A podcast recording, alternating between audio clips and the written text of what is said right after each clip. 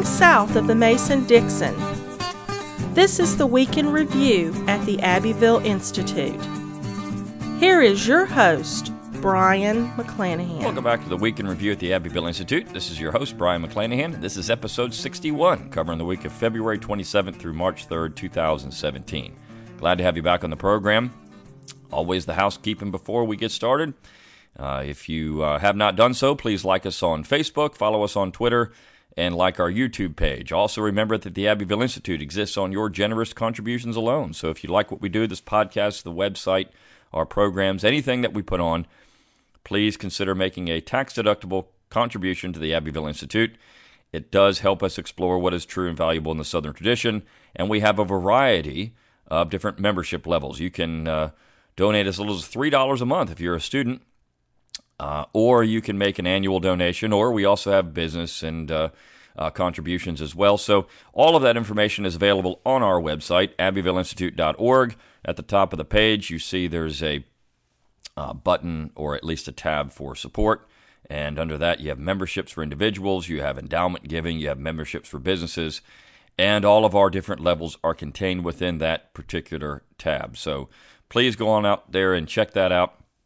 Also, if you want to sign up for our email list, you can do so through our Facebook page or you can go to our webpage and do that as well. And you will get our daily dose of Dixie and our weekly email. Plus, you also get, uh, if you sign up through our webpage, a free ebook, uh, Kirkpatrick Sale's Emancipation Hell. Uh, so you can pick that up as well for free. So it's highly worth it. You got a lot of good stuff out there. And of course, the website itself is a treasure trove of uh, material on the South, the Southern tradition, be it the Southern cultural tradition, Southern political tradition, what have you.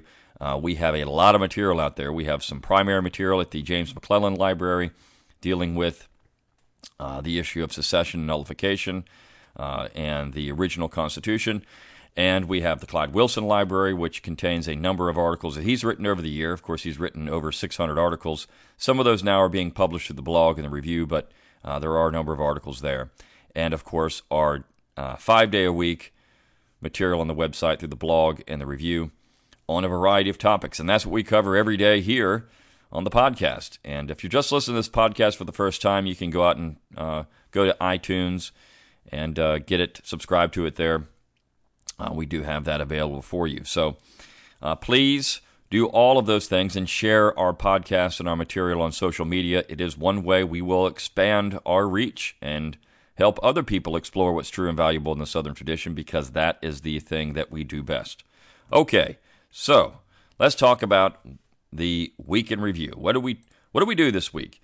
Well, we had a lot of interesting material, I think, and uh, the general theme was Yankees, uh, and the uh, as Clyde Wilson wrote in the Thursday piece, New England against America. So uh, I think Susan Mary Grant, uh, Susan Mary Grant's book North, uh, uh North over South, uh, had it best. You know what happened after the war is that you had a northern view of American history take hold of America, and that had not always been certain that that would happen.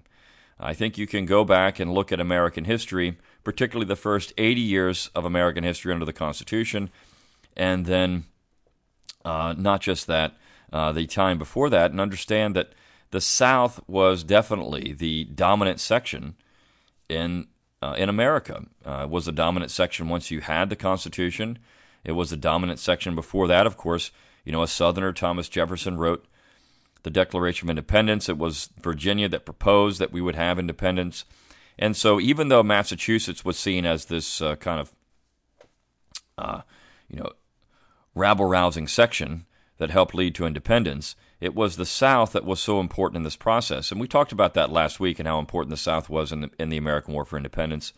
And of course, you know, George Washington being a Southerner, and James Madison, and James Monroe, uh, Andrew Jackson, James K. Polk, all of these people that uh, were Southerners, you know, Zachary Taylor, William Henry Harrison, John Tyler, all of these people were, were Southern by birth.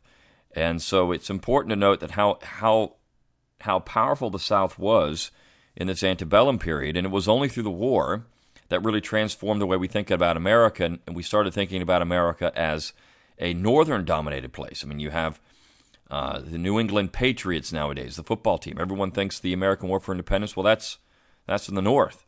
The South had nothing to do with that. And of course, we know that the South, if it wasn't for the South, the the uh, United States would not have gained their independence.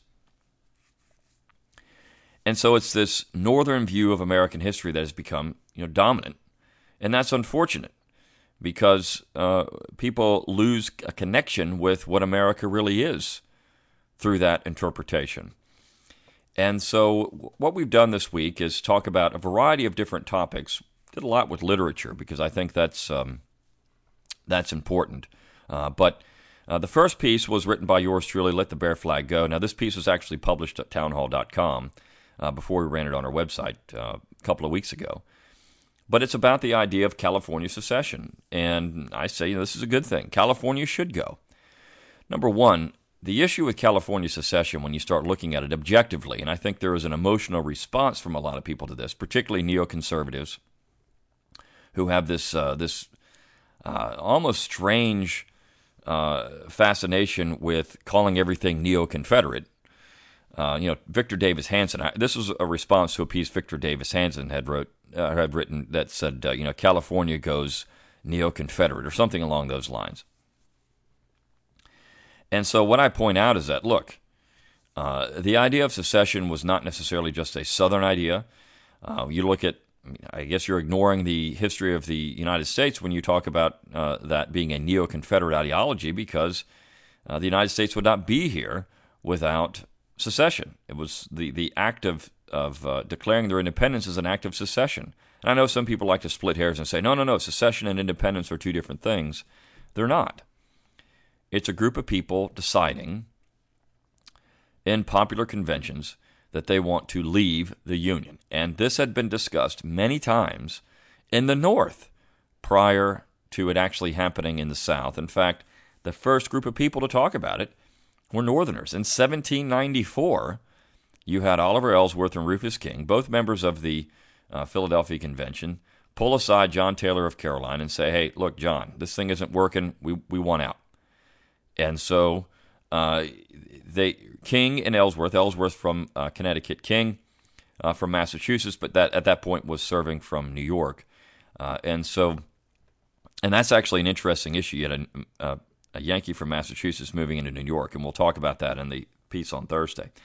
And so you had this um, this push beginning then that hey, this union isn't working. New England is being marginalized. The South is dominating this government. We need out. Uh, and so it was Northerners who started this process first, not Southerners. But most Americans don't think about that. They think secession is just simply a quote unquote, as Victor Davis Hanson says, neo Confederate idea. Well, I guess, I mean, if you consider the, the uh, that's not a, I mean, that, that pejorative neo Confederate is just so silly. For one reason in particular, uh, the original United States the idea of a federal republic or a confederate republic. It, it carries the same meaning. In fact, everyone in the United States, if you believe in federalism, is a quote unquote neo Confederate. But it shows you that a lot of these people on the right and the left, they're not interested in federalism. What they're interested in is nationalism. And uh, American nationalism has been problematic throughout American history because these one size fits all approaches to things just don't work. Uh, so I, I, also mentioned, you know, early uh, colonial history um, and how the opposition to the Stamp Act was actually nullification. The Suffolk Resolves, which came out of Massachusetts, was actually nullification. Uh, the Constitution um, uh, was basically a secession from the Articles. Uh, so it's just it's it's silly to think that this is somehow a quote unquote neo Confederate idea that came out of uh, the South in 1860 and 61. Uh, when abolitionists were, were promoting secession all the way up until the 1850s, even some abolitionists into the war, you know, people like Lysander Spooner were saying, look, let the South go. I mean, we, we won. We didn't want slaveholders in our republic. Now they're gone. So let them go. Uh, and of course, secession is really just self determination. But the point about this, and talking about the North, you have these people in California that think that they're different. They believe that they are different. They believe that uh, their culture is different. And so they want out. And in fact, the only reason that uh, Hillary Clinton had more popular votes in the last election is because of California. And I think the question that every American has to ask themselves, at least particularly those who call themselves conservative, is do we want California running the union? Because if we just think, simply look at popular votes, that's what would happen. We would have the United States government run by California. And do we want that? Do we want California values becoming American values? Now, I think you could say that some of this has happened, but is that what, what Americans really want? Americans in North Dakota or uh, Illinois, uh, southern Illinois in particular, Americans in the South. Even some Americans in California don't want uh, the United States to be run by California, but maybe if California seceded, we could get those people out and they could come live in real America. Um, so, this question of secession, I think, is something that people have to ask themselves. Uh, you know, would this make for a better union ultimately? To have some states that don't get along, wouldn't it be better to have a, a peaceful divorce rather than forced a forced marriage? Uh, why would we do that? Uh, as I say, a divorce of incompatible things is preferable to an abusive marriage. And essentially, that's what you have with American nationalism. One side or the other is going to be abused.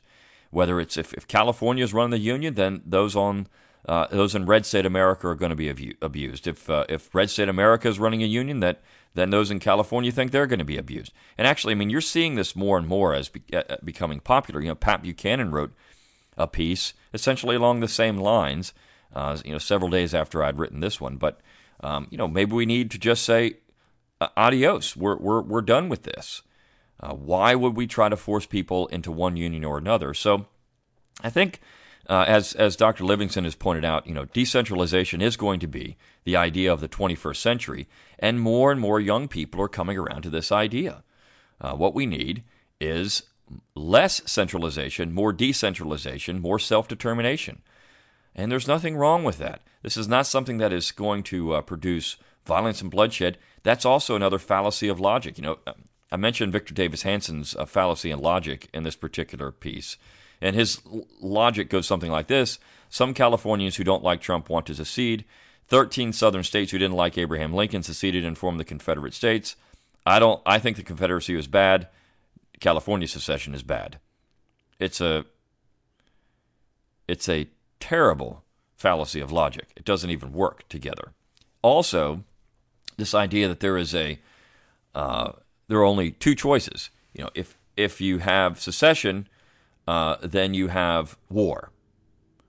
If you don't have secession, you don't have war. Again, that's a fallacy in logic. You're, you're, you're not letting someone choose it. Is there another? Is there another way? Does secession have to be violent? No, it doesn't. Uh, if enough people say, "Look, I mean, this is what the people of California want," And if enough people start believing that in self determination, then California can go in peace. It doesn't have to be war. And I think the saying that it, it has to be is a major problem. Uh, and it's been created by this uh, North over South mentality that Susan Mary Grant talked about. Okay, so with that out of the way, I mean, we have this idea that you know, California can go if we just all started believing in self determination. It doesn't have to lead to war. It just, this is better for us. If they're gone, we don't have to we don't have to bicker with each other anymore. There's no more Nancy Pelosi or Maxine Waters or uh, you know for a long time Barbara Boxer. These people can go and get the heck out of here, and we don't have to see them again. All right, so on uh, Tuesday we published a piece by uh, Jim Kibler, Era of the Sow's Ear, and it was a review of a book uh, by George Garrett, the late George Garrett, who was a fantastic uh, literary critic, uh, philosopher uh, and um, the, the book is My Silk Purse and Yours The Publishing Scene in American Literary Art. And the interesting thing about this review, this was actually published in 1993. The book was, came out in 1992. So this is an older review. So it's 20 years old now. Uh, and Garrett died, I think, in 2008. Uh, so the interesting thing about this, first of all, the picture is marvelous of uh, Garrett sitting at his desk. Uh, he's got a little battle flag in the background, and um, uh, you know that that would not fly today at a at a college uh, or university setting. But what this proves is that there is a northern bias even in publishing. And, and uh, Clyde Wilson's piece on Thursday gets into the exact same thing. There's a northern bias in literary publishing, and it creates an artificial aristocracy. It creates an artificial literary aristocracy. It basically says all these northern writers are great because they're promoted and they're published, and all these southern writers are no one, or nobodies. And so Garrett is is attacking that, and I think doing quite a good job of that in the in his collection of essays that uh, Kibler is uh, reviewing. Uh, and he talks about this uh, this artificial fashion of you know well we've got these uh, you know respectable northern writers and these are the only people who are worthy of reading. And this was a problem in the antebellum period. And, and so I'm going to kind of put these two, this piece together with, with Clyde's uh, New England Against America. This is the same thing that happened with, with uh, William Gilmore Simms. Simms was eventually blacklisted in the North because of his anti Uncle Tom's, Navin, uh, Uncle Tom's Cabin uh, pieces. And um, that's unfortunate because Simms, uh, being forgotten to time, uh, was such an important part of the Southern cultural fabric. Uh, his his books on uh, the American War for Independence in the South are just fantastic, and nobody knows anything about William Gilmore Simms. If you take an American liter- uh, literature course, you're going to read mostly about uh, Northern writers. You're going to read Whitman, and you're going to read uh, Hawthorne, which is good, but you're going to read a lot of other fluff that is not very good. you know, Longfellow and uh, people like that. So uh, it's it's uh, important to understand where this came from. Well, it came from the fact that New York and New England dominated the literary circles, and they essentially blocked out the South. And so they didn't, because they didn't like the South, they didn't think the South had anything worthy of reading. Uh, you have the New Englandification of American literature, or the Yankification of American literature. Uh, and uh, Garrett calls it the poetry mafia, which is fantastic. Uh, and of course, uh, Garrett was onto something. In uh, and he talked about he. Uh, this is what Kibler says: "Quote: Garrett is highly critical of the self-promoting, self-marketing star system that denies the many humble, genuine writers not deemed stars by the establishment, but who still survive the school of hard knocks and the great shrugs of indifference, even rejection." Um, and so Garrett writes about these Southern writers who can't make it because they're not the stars. And you have that. You mean go out and look today. Who's being promoted? Uh, you get in with a publisher, and they promote the tar out of your work, and that's how you uh, that's how you make it big. Now, I think some of that is changing. This essay is 20 years old, and if you can hustle yourself because of the internet, you can break this cycle. And I think the, the publishers are realizing this. You have people that have never had any type of help from a big publishing house become New York Times bestsellers because they know how to work the internet and they know how to hustle themselves. Uh, you have a, a, nice you know example of this are um, uh, mom blogs, right? These these women that go out and they have blogs on the internet, and uh, they get followers, and then they do promotional pieces themselves and promotional work, and they become New York Times bestsellers almost overnight because of their following on the internet. Not because they had any big marketing house go out there and say, this person's important, you should read them, uh, but because they did it themselves. And so creating a following now online is so much easier than it's ever been before. You don't need a publishing house putting your books in Barnes & Noble. Barnes & Noble is losing you know, uh, market share uh, Amazon has taken them, and now if you go into Barnes and Noble, it's uh, it's all toy store, half the store, and plus you have the the uh, disappearance of mom and pop bookstores. So getting in your bookstores, getting in your brick and mortar does help, without a doubt. I mean, being being seen there helps, but if you can go out and get a following and work it the right way online, you don't need that, and you become you can become a New York Times bestseller. So the monopoly that New York publishing houses have had on publishing is being broken all the time. A nice example of that, too, is Shotwell Press, which is Clyde Wilson's press. Uh, and he's got all these marvelous little books. It's essentially a self self publishing house, but uh, he's got the books for the right price. A lot of them are under ten bucks, and uh, they've got uh, you know online marketing. You go on their website, you get a free ebook just like we do.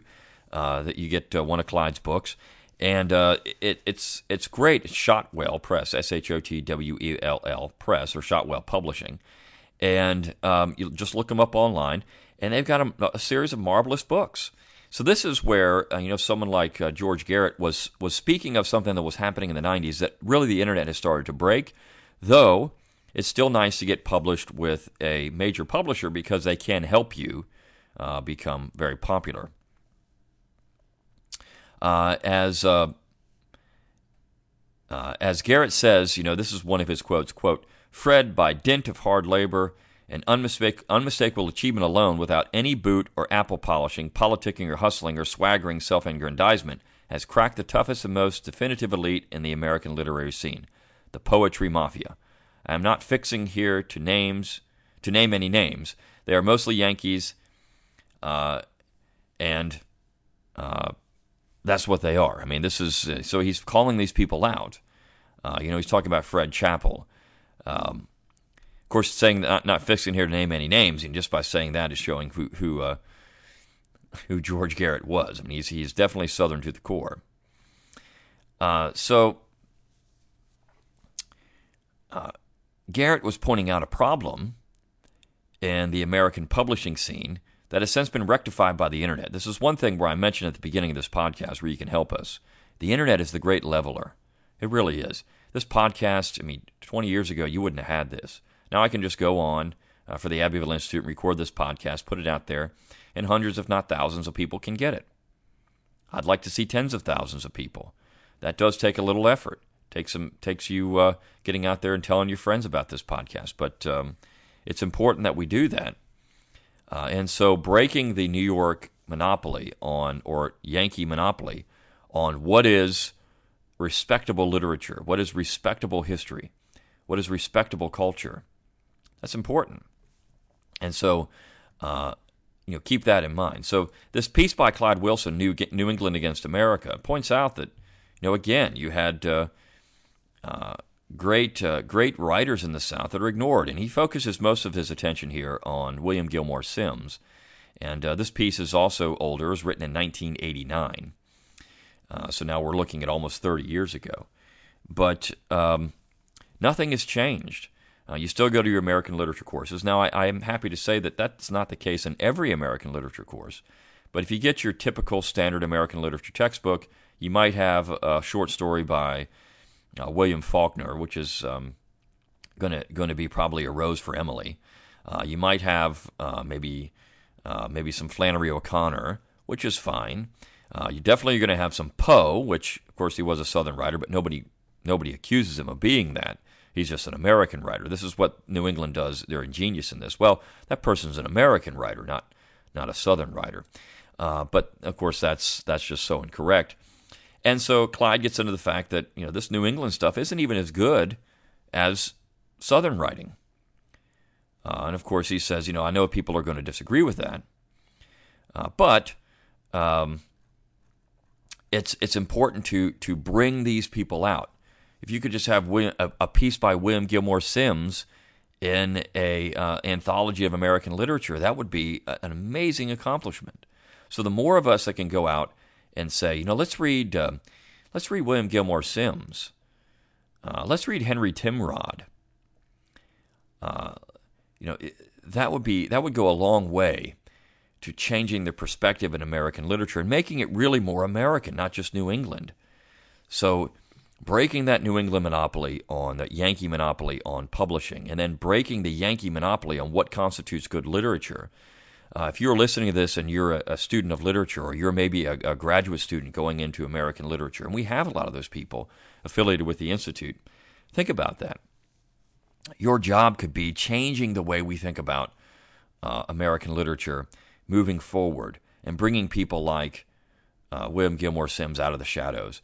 Uh, I was just sent a, an article from a student, I think it was at uh, I can't remember where, where the uh, where the student wrote this essay, but it was talking about Henry Timrod and how um, the uh, people ignore the fact that Bob Dylan was stealing lyrics in 2006 from Henry Timrod. So here's Bob Dylan, the great bohemian uh, hippie, uh, stealing lyr- lyrics from the poet laureate of the Confederacy. And we've talked about all kinds of different literary figures on this particular podcast and on the website, Southern Literary Figures. And so uh, go out there and read these people. Just do a, on our website, just go to a little uh, magnifying glass at the top and just do a search for Southern literature, and it'll pull up all the different articles we've, we've published on Southern literature and different Southern literary figures. One of my favorite is Frank Ticknor, um, who nobody knows anything about. But Frank Ticknor um, was writing some really good poems uh, in the antebellum period, particularly during the war, um, and they're they're a lot of fun. Um, and so go out there and read Frank Ticknor. Uh, so uh, if you if you can do this, if you can find these Southern uh, literary figures that are fun to read and and have been forgotten, it's almost like you know opening a, a treasure chest. Uh, you know, you're finding buried treasure, and it's so enjoyable to do that because it's something new, it's something unique. Anyone can go out and read Longfellow, for example, or Whitman. But when you find these buried, uh, you know, pieces that nobody knows anything about, and then you can bring them to the light, you're really doing the South and, of course, the Southern tradition a service. Okay, uh, the piece on uh, Wednesday was a Pilgrim's a Pilgrim's Progress, Nathaniel Hawthorne Reconsidered by Michael Jordan. Michael Jordan is a professor of uh, English literature uh, at Hillsdale College, and so he wrote. Uh, this piece was uh, published in 1983 again, so a long time ago in Southern Partisan magazine, and and um, he wrote a number of pieces very sympathetic to the South. In fact, he went to the University of Georgia. Um, he's uh, been uh, highly uh, productive in writing about the fugitive agrarians.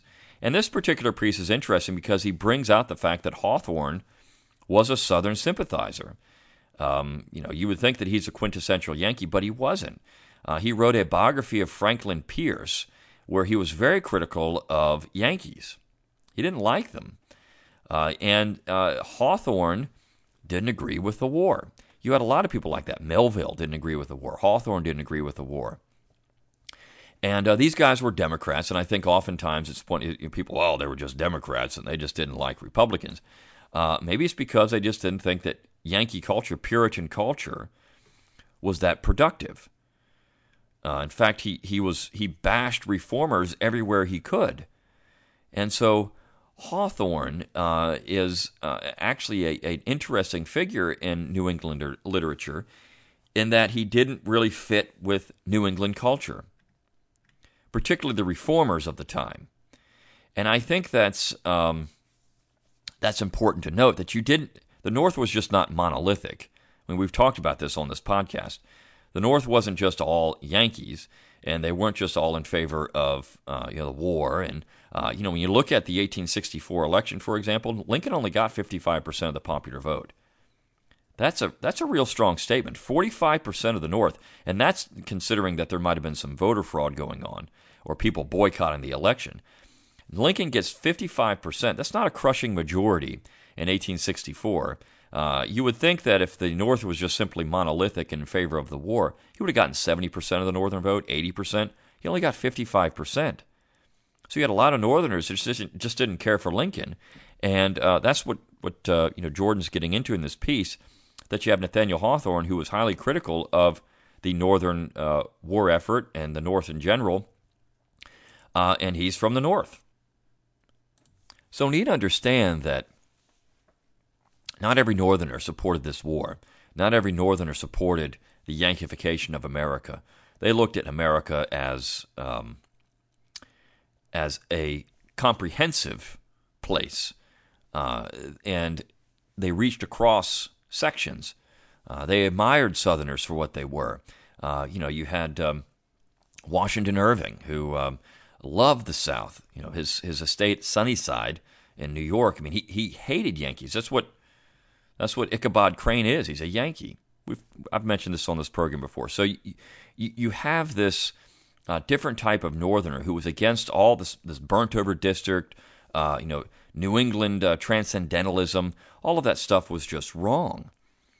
Uh, and of course, it created problems for America in general. You know, you look at, uh, and it's something that, has been brought up in, in politics recently with uh, Barack Obama hanging around in Washington, D.C. now, and he's kind of leading this grassroots, uh, you know, uh, fire in the rear movement against the, the, Trump administration through the deep state. He had all these appointees go in there, and he is organizing from his home in Washington uh, this opposition.